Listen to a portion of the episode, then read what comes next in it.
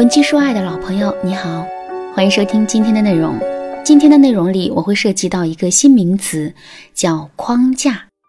很多姑娘都不知道框架是什么，当然，她们更不会建立自己的框架。结果，在一段感情里，她们总是会被各种各样的问题所困扰。小杰就是这样一个姑娘。有一次聚会的时候，我见她一副心事重重的样子，就问她到底是怎么了。原来。小杰跟前男友已经分手一个月了，在这期间，她一直尝试着在挽回，可前任却没有任何回头的迹象。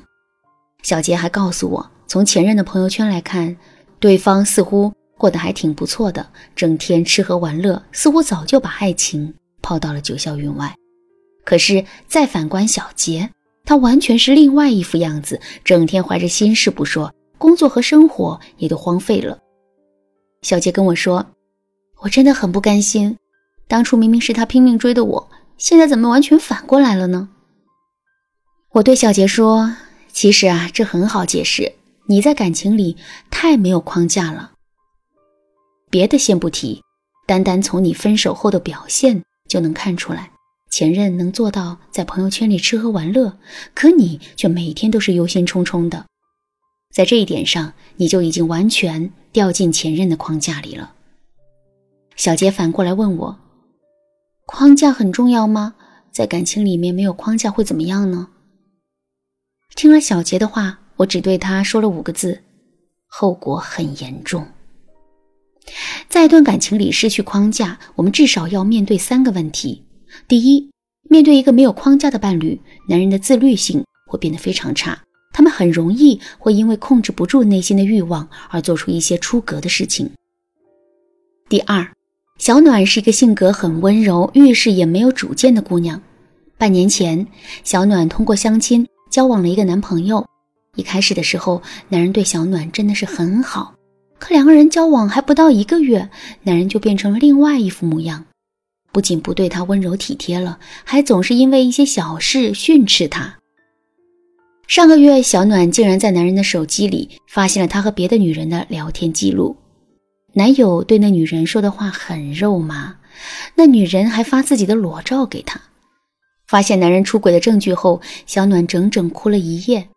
第二天，她就鼓起勇气跟男人摊了牌。没想到男友竟云淡风轻地对她说：“别这么小题大做好不好？我跟他就是聊聊天，又没干什么别的。对了，往后别乱翻我的手机，你这样很不尊重我的隐私，懂吗？”听到男人这些话。我想，任何一个女人都会原地爆炸的，可小暖却选择了容忍，还说自己这样为了大局着想。其实，像小暖这样一次又一次在感情里放弃底线的姑娘，其实并不在少数。之所以会是这样的结果，归根到底就是他们的框架太低了。如果你在感情里的框架很低，经常会像小暖一样被欺负，该怎么办呢？很简单，添加微信文姬零零五，老师教你怎么反败为胜。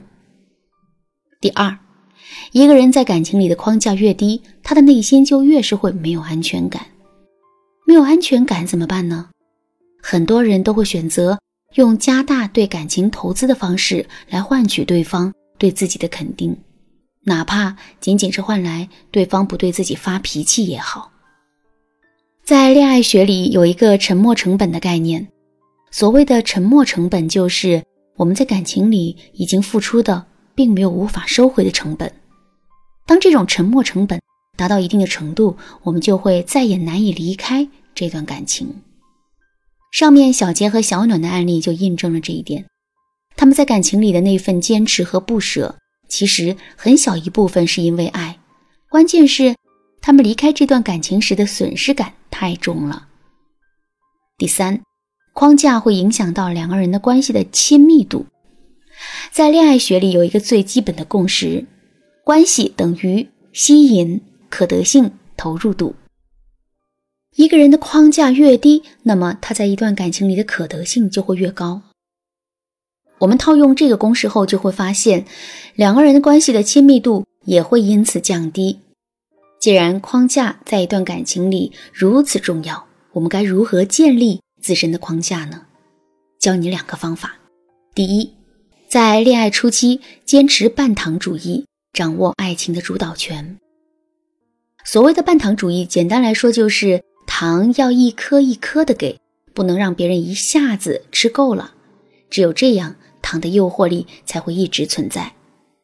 同理，我们对男人的好也不能一下子给完，一点一点的给，男人才会对我们上瘾，我们也才能更容易的掌握爱情的主导权。说到这儿，我想起了学员小美的例子。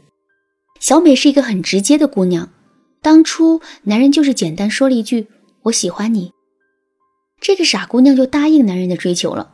恋爱不到一周，两个人就同居了。可同居还不到一个月，男人就借着一次吵架搬了出去，自此再也没有见过人。小美这才知道，原来自己遇到渣男了。可是，男人真的很渣吗？后来，他又开始了一段感情。在这段感情里，他对新女友极尽温柔，最终还完成了一次浪漫的求婚。后来，我们找到男人一反常态的原因，原来这位新女友是一个冰川美人。当初男人为了追到她，竟然足足送了两个月的鲜花和礼物。在两个人正式交往期间，男人更是对她极尽温柔，各种小心伺候。只要新女友有一点不开心，男人就会各种揪心，甚至他还会花很多的精力做很多的事情，只为博红颜一笑。就这样，男人一点点被这段感情套牢了，女人在感情里的框架也建立起来了。第二，在恋爱的过程中，给男人建立完整的奖惩制度。上面我们也提到了，我们之所以会失去框架，是因为我们一次又一次的放弃了底线。而我们之所以坚持不住底线，就是因为我们没有在底线上设置防御。如果我们每个人都是一座城池的话，那么框架就是这座城池的城门。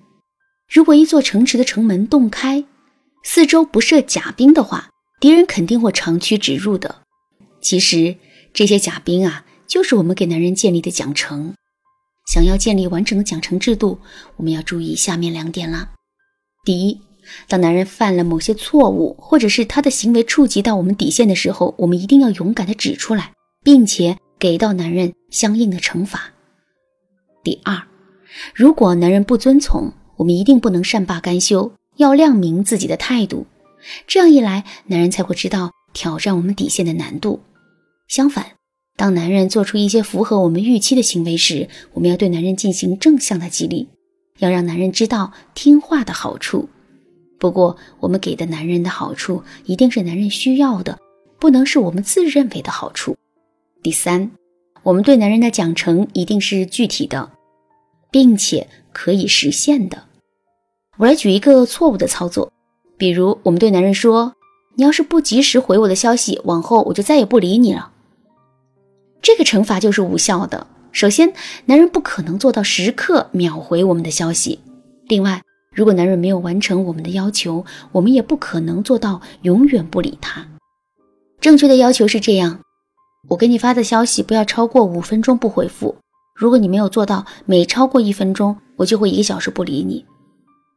这样具体的惩罚肯定会比之前的泛泛而谈更有威慑力。其实，建立自身框架的方法还有很多，比如。观念渗透法、以小博大法、以退为进法等等。另外，根据每个人不同的性格特质以及不同的情感问题，建立框架的方法也会有所不同。所以，如果你也遇到类似的困扰，最好是先找导师把关一下，给你一些针对性的建议，这对你的提升肯定是最有帮助的。不知道怎么联系导师？微信搜索文姬零零五，文姬的全拼零零五。就可以添加分析师了。好啦，今天的课程到这里就结束了。文姬说爱，迷茫的情场，你得力的军师。